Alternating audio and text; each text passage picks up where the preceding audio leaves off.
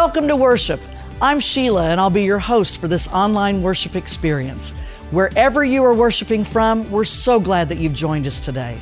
If this is your first time with us, we want to give you a special gift. If you'll check in with us online, we've got a Starbucks gift card that we'll send out to you in the coming week. This week is week number six of our series, The Sermon on the Mount. Pastor Jason has a great message planned for us today that will be meaningful to each one of us. If you're interested in getting more out of these worship experiences, we have sermon discussion questions and notes online at schweitzer.church/next. We invite you to check that out. And now, here's Stephanie to tell you more about what's going on here at Schweitzer. Hi, welcome to Schweitzer. I'm Stephanie. Happy 4th of July weekend. We have so much great stuff going on here at Schweitzer in July. Here are some things coming up. This Thursday at 11:30 is our next second season luncheon and we'll be talking about all things health and wellness. We'll be having a healthy lunch and some sweet summer treats. Sign up online at schweitzer.church/next or by stopping at the blue booth this morning. Guys, we have something exciting coming up on Saturday, July 9th. Here's Pat to tell you more. Hey guys, this is Pat Zimmer. Say, I'm excited to tell you about an upcoming guys' breakfast that we have on Saturday, July 9th from 8 till 9 in the morning.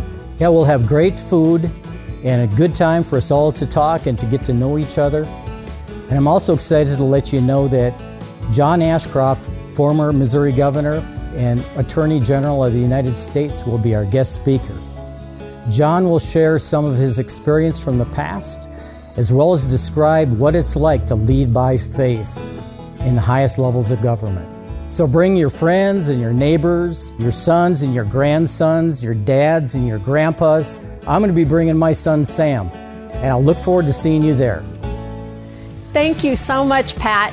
If you're planning to attend the breakfast and bringing a friend or family member, please let us know. We want to be sure and have enough food. You can sign up online at schweitzer.church/next or by stopping by the blue booth today. Also, kids and families, coming up in just 10 days, we have our next family experience, or as we're calling it, Family XP, from 6 to 8 p.m. This is an incredible opportunity for kids and families to worship, play, and learn together. We'll be focusing on hometown heroes and learning about how God rescues us. We'll even have Springfield police officers here serving ice cream from the Cold Patrol. Be sure and sign your family up for Family XP online at schweitzer.church/kids. One other great thing to look forward to on Sunday, August 21st at 5 p.m., we're headed to the Finley River for river baptisms and a church picnic. If someone in your family is ready to take this next step in faith and be baptized, let us know. This is a great opportunity to take that next step of faith in a memorable setting surrounded by friends and family.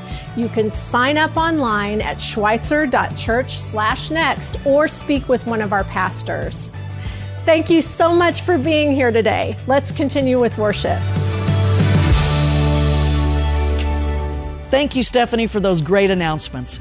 If you're worshiping with us live today, we invite you to join in the chat. Say hi to your friends, give us your insights. If you're in need of prayer, we also offer that as well. And now, on this great day, let us continue in worship.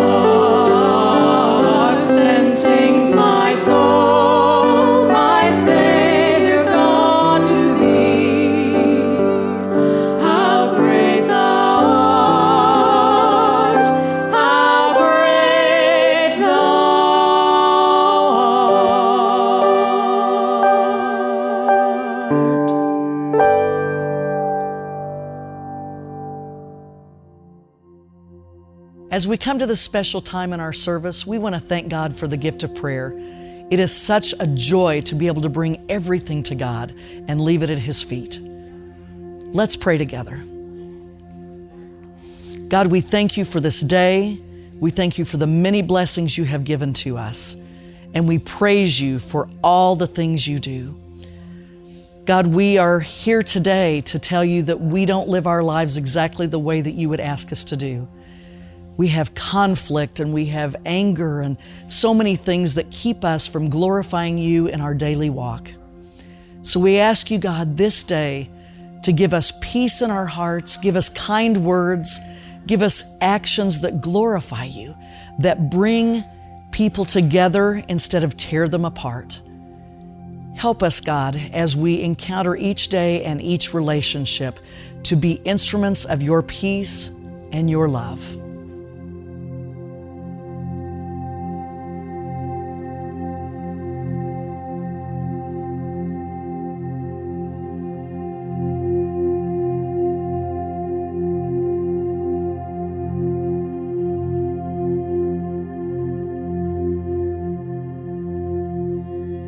God, we know that you are there for us, and we count on you to help us to be the people you want us to be.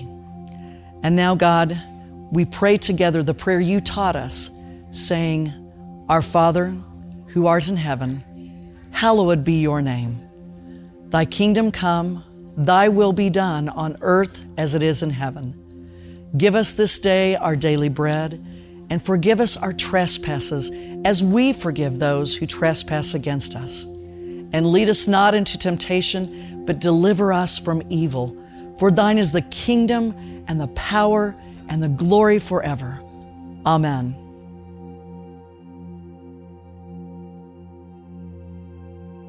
As we come to this time of offering, we know that we have so much to be thankful for. One thing that we'd like to highlight this week is the Schweitzer Community Garden we have a beautiful garden that is taken care of by a variety of gardeners with a variety of plants. As a church that is Christ centered, we're also community focused. This garden provides an opportunity for our Springfield friends to grow their own healthy produce in a sustainable environment. It's because of your support that ministries like this can happen. We appreciate all you do to help us help others. We invite you to give by going online at schweitzer.church slash give. And now, let's go into week 6 of the Sermon on the Mount. Blessed are the meek, the poor in spirit, the peacemakers, the persecuted. Seek God's kingdom. Care for widows. Love your enemies turn the other cheek. Give, pray, fast. Ask, and it shall be given. Seek, and you shall find. Knock, and the door shall be opened.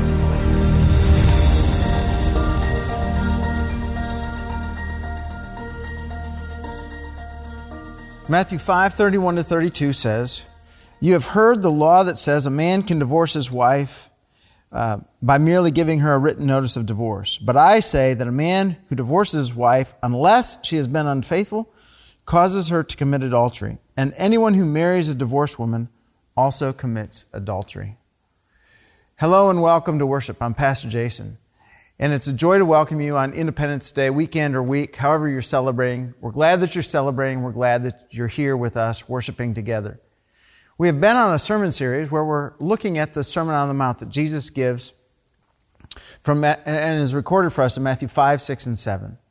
As we take a look at this sermon, one of the things that is really striking throughout the sermon, and one of the big driving points that Jesus has, his motivation, is to share with his listeners, with us, what the kingdom of heaven is like, because he wants to invite each and every one of his hearers to be a part of the kingdom of heaven. The kingdom he describes in a number of ways, especially near the end of, of the sermon, as being like a house that is, is a house that stands strong and it can do all kinds of things. It's a place of protection, of safety. It's a place where people can thrive and, and they can experience the fullness of life. Or another way that he describes it as a tree that bears good fruit. The kingdom of heaven is that kind of reality. When, when God's life is shared with us and we begin to live into it, the life of God flows and touches all kinds of things. And so, We've heard Jesus' aspiration, and he begins to unpack and he begins to show and, sh- and share in many different places of life where the kingdom of heaven has something to say and where it wants to bring an impact. And so, as we moved along last week, um, Pastor Spencer talked about how lust is an inhibitor to the kingdom of heaven, the kind of life that Christ really wants to unfold in our lives. And today, as we continue to listen, we hear Jesus move from adultery into the area of divorce. And one of the things that we hear, just straight matter of fact, is that Jesus is saying uh, there's a problem with divorce.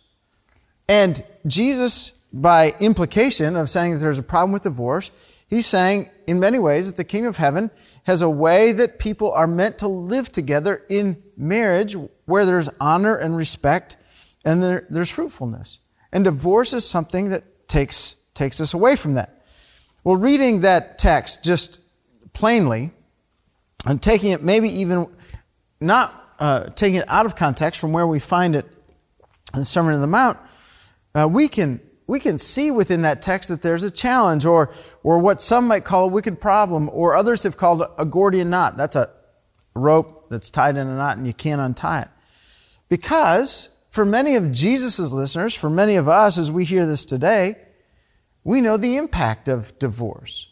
Um, whether we've ever gone through it ourselves, many of us find ourselves in families where divorce is, is known. That experience has, has touched us deeply.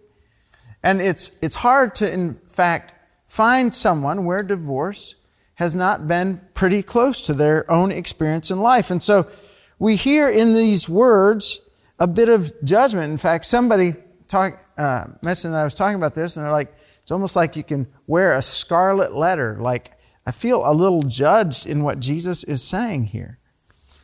Well, for sure, Jesus is affirming marriage. And he's affirming marriage as a, as a gift to us. At the same time, we know that almost everyone has been impacted by divorce. And that impact isn't, is no respecter of persons. In fact, one of the folks who's a really guiding light to many Methodists, John Wesley, was somebody who was impacted with, with divorce in such a way uh, that Wesley, while he's an example of a lot of other things about what it is to follow after Christ, Wesley is not really an example of somebody who ex- excelled in, in the relationship of marriage and love. Wesley, when he was a young pastor and he was a missionary to Georgia, made his way to Georgia, fell in love, but he decided at some point not to marry this person that he fell in love with, so she married somebody else. That led to an incredible fracas where Wesley ended up leaving Georgia under the secret of, of night, trying to escape an arrest warrant because of some of the actions he had taken, because this woman he fell in love with got married to someone else. Then he fell in love with another woman in England, and his brother did not think of her of, of the right social class. And so his brother arranged for her to end up marrying somebody else. Wesley was finding himself unlucky in love.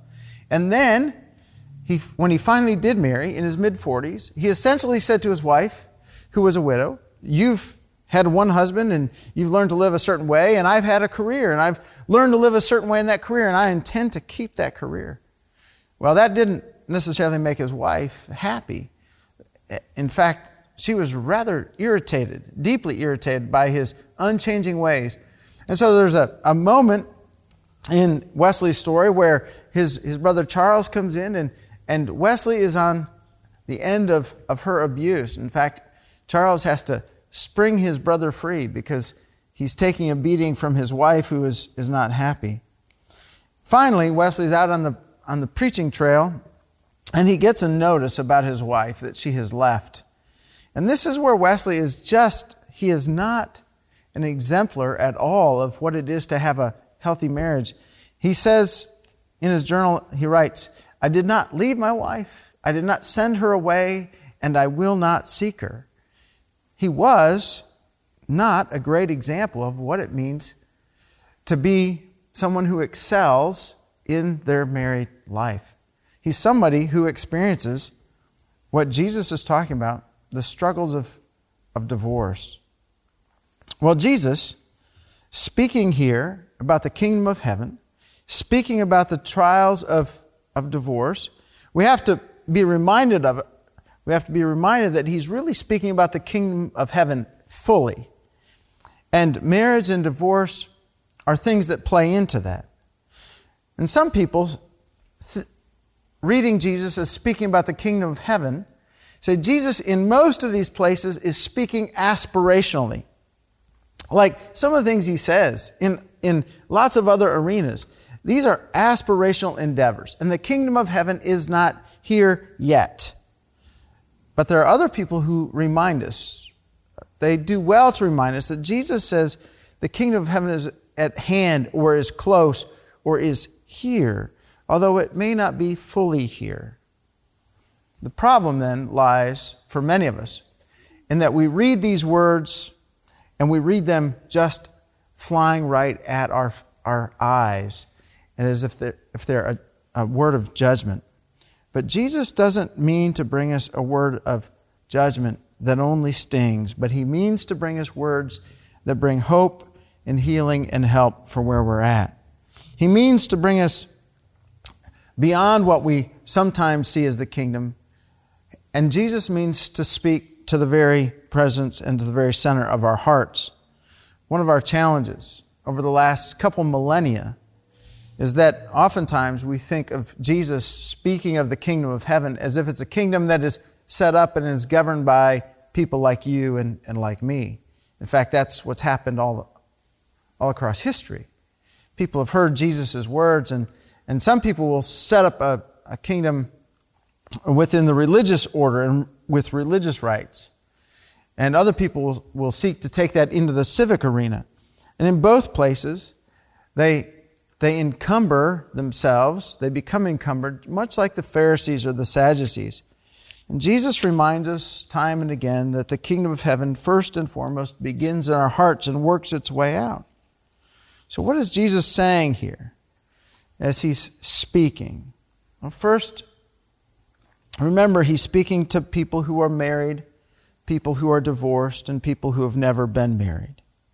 And one of the things he's clearly saying, and people who've read him have read this time and again, he's saying that marriage matters and that divorce leads to a place that is very difficult. In fact, a number of people will say that Jesus is affirming what the prophet Malachi said.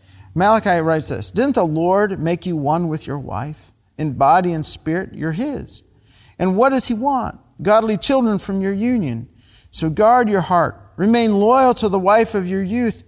For the Lord says, I hate divorce. This is what the Lord says, the God of Israel. To divorce your wife is to overwhelm her with cruelty, says the Lord of heaven's armies. So guard your heart and do not be unfaithful to your wife as Jesus begins to speak to our heart, one of the things he's saying directly to us is that marriage is important. And the Lord has felt that marriage is important ever since he gave it as a gift to Adam and Eve. And as, as we think about what he says in, through the prophet, because the prophet is speaking to a number of people who've lived in a time when they understood that marriage was hard, and yet they would make these contracts, sometimes written and many times not, of, of divorce. The Lord is saying, you know what? I don't like this. I don't like what it's doing to my people. And in fact, I don't like what it's doing to you and, and to me. Because within that text from Malachi, there is a parallel that, that the Lord is drawing out. Just as you're faithful to one another, as you're faithful to a spouse, so we recognize that there's a faithfulness that is meant to exist between us as, a, as people and the Lord Himself.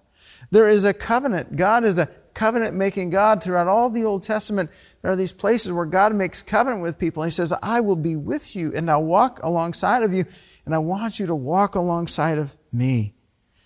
And within the framework of a covenant, within the framework of a, of a marriage, those places are meant to be places where people experience the blessing and the creativity, where they're meant to grow together and to go and experience unfathomable things when they begin, but things that make for the rich and fullness of life. The kingdom of God is meant to be experienced, not just as something that's out there, but something that happens within the framework of of a marital life together, a life together that's framed within the idea of covenant that reflects the covenant that God makes with us and with his people. And then, so the reason why God says, I hate divorce is because it destroys. It destroys the relationships. It destroys a sense of promise that God gives. It destroys dreams. Think about, think about all those dreams. Uh, I, I think about it anyways this way. I've been able to, to lead a number of weddings. And I think about the dreams that led a bride and a groom to that place, and how if there's ever a moment where they decide to part from that place, those dreams that they carried with them for so long, those dreams will just end up moving to the sidelines of life. For many folks, they're destroyed. But the Lord notes in, in Malachi a sense of mistreatment of others when, when divorce takes place. In fact, in the prophet's time, he said, I hate what divorce does because you tend to overwhelm your spouses, your wives in particular, with cruelty. And one of the things we know about divorce, it was unkind to women in Jesus' day and age and, and previously. And it's been unkind to women throughout all of human history. Most of the time, women are mistreated, and guys seem to get a pass when divorce is the way of life. In fact, there was a rabbi who, whose words about divorce were a, a guiding word. In fact, they gave great liberty to the idea that you could divorce to guys. They said, this rabbi at one point said, if your wife makes a bad dish, you can divorce your wife. Now imagine that. Just for a, a bad dish. What about the guys making a bad dish? What do, what do women get out of that? Jesus is saying, the kingdom he's meant to bring, the kingdom of heaven that's coming, is meant to be good and beautiful. It's meant to be a truthful life. It's meant to be a life that's shared together. So, what do we do with these words that Jesus brings to us on divorce? Well, first and foremost, we could ignore it. We could say, um, we're just going to bypass what he says here. Some people do that. Some people do that. We can be overwhelmed with what Jesus says. We can, we can say that in my own past, in my own history, divorce has come too close, and so I'm just overwhelmed with what Jesus says. Or we can see what Jesus says here as a word of grace and a word of life. N.T. Wright says if you're married, if you're married, Jesus says two very helpful things to us. Um, he says, because especially if you look just a bit outside of where we're at, if you look to where we talked about last week uh, about lust and how that leads to adultery, and then also what we're going to look at next week around keeping our promises and keeping oaths. There's two ways, two things that Jesus really speaks to. One, he says, if you're married and you want to live the fullness of what married life is supposed to be like, ruthlessly deal with lust. Don't let lust come into the framework of your mind and your heart attend to the wife of your youth. That's what Malachi says. N.T. Wright also says, be somebody who tells the truth. Uh, tell the truth in all kinds of ways to your, to your spouse. Um, recently, I was talking with someone who's going through the midst of a, of a divorce, and they were feeling the weight of all of that. And we were just talking about life and a lot of different things. And one of the things that I mentioned in the midst of that conversation was that every morning, Anna and I go for a walk. And our walk lasts for somewhere between 45 minutes to an hour. We talk about all kinds of things in, in life. And he looked at me, this person I was having lunch with, and he said, That, that is incredible. He said, That's, that's unheard of. Who, who does that kind of thing? He said, Have you talked about that? So that's why I'm, I'm sharing this with you. He said, that, That's something that people need to be challenged by. Because in the moment of talking about everything, we do talk about everything. Have you ever been in a place where people have something secret that they want to tell you? And so they tell you, but before they tell you that it's a secret, they say, Now, what I'm going to say to you is confidential. And I don't even want, you to share it with your spouse. It's funny how those things happen, like in the spur of the moment. It's like, how do you get to be brought into a confidential conversation without thinking about all of the other relationships that you have, and in particular, without thinking about the relationship you have with your spouse? Like, if you're going to have a good and healthy marriage, you need to have someone in your world, we all do, whom you can share everything with. So, N.T. Wright says if you're married, um, deal with lust. And really, one way to deal with lust is, is to always be coming back and, and staying in love with your first love, with your, with your spouse. Secondly, tell the truth. Tell the truth in all kinds of ways that builds the relationship. If you're single and you hear Jesus' words, what are you supposed to do? I think one of the things Jesus would say to us if we're single is honor the covenants that have been made, the covenants that you've made, and the covenants that other people around you have made. Honor those covenants, respect them. Uh, recently, I heard about somebody who's doing an incredible work in our own, our own country, our land. And, and this person has decided that, that the work that they've been called to is so taxing that they think they really have been called to that, and therefore They've been called to singleness. You know, if we don't ever, we don't talk much about that. It's not that we, we never do, but we don't talk much about the possibility that God would call people to singleness as, a, as an incredible way to live out being faithful to Him. But when God, if God were to call you to singleness, then honor the commitment that you've made. Honor the commitments that others have made. Jesus would bless us for those things. And if we find ourselves hearing Jesus, like some people on that day did when they were sitting on the mountain, and he's talking about divorce, I'm sure it must raise a number of questions. So many questions. And the first and the biggest question is this If I'm divorced, can I be connected to God? Well, isn't the good news? Isn't the good news that Jesus is delivering this day? That in fact, Anyone who feels themselves on the margins has a way of coming and connecting to the Father through Him. Isn't the reality of what Jesus has said in the Beatitudes themselves that there is a way for us, a welcoming table, even if we've felt like we've, we've walked in some places where we're not proud of? We've done some things or said some things we wished we wouldn't. We've entered into some relationships where we've been hurt, and the hurt is so crushing. Isn't the good news of the kingdom of, of heaven is that Jesus says there is a place for all of us to come and find God's help, His healing, and His, His hope for our world and our lives? Listen to this again. God blesses those who are poor and who realize their need of Him, for the kingdom of heaven is theirs. God blesses those who mourn, for they will be comforted. God blesses those who are humble, for they will inherit the whole earth. God blesses those who hunger and thirst for justice, for they will be satisfied. God blesses those who are merciful, for they will be shown mercy. God blesses those whose hearts are pure, for they will see God. God blesses those who work for peace, for they will be called the children of God. God blesses those who are persecuted for doing right, for the kingdom of heaven is theirs. Friends, the Lord has always got a table that's open to you and to me. And He's willing, however our hearts are, when they become turned to Him, to bless us and draw us close.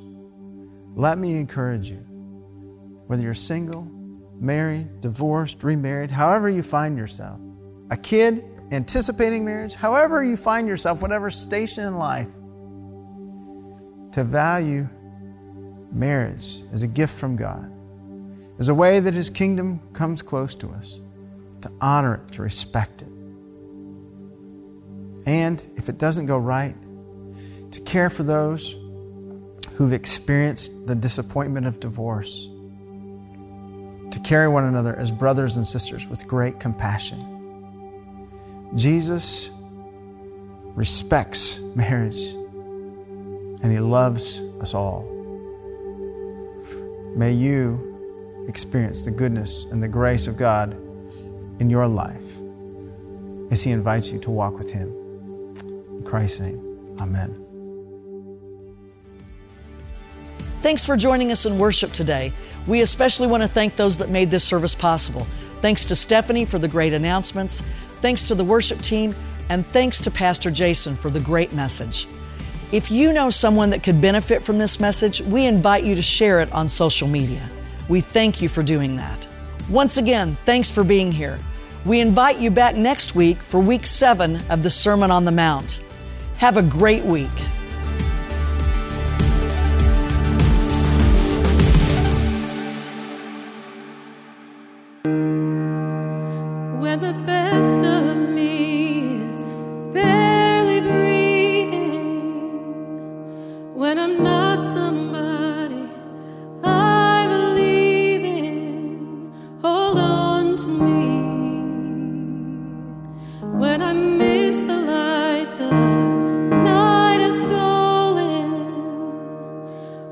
When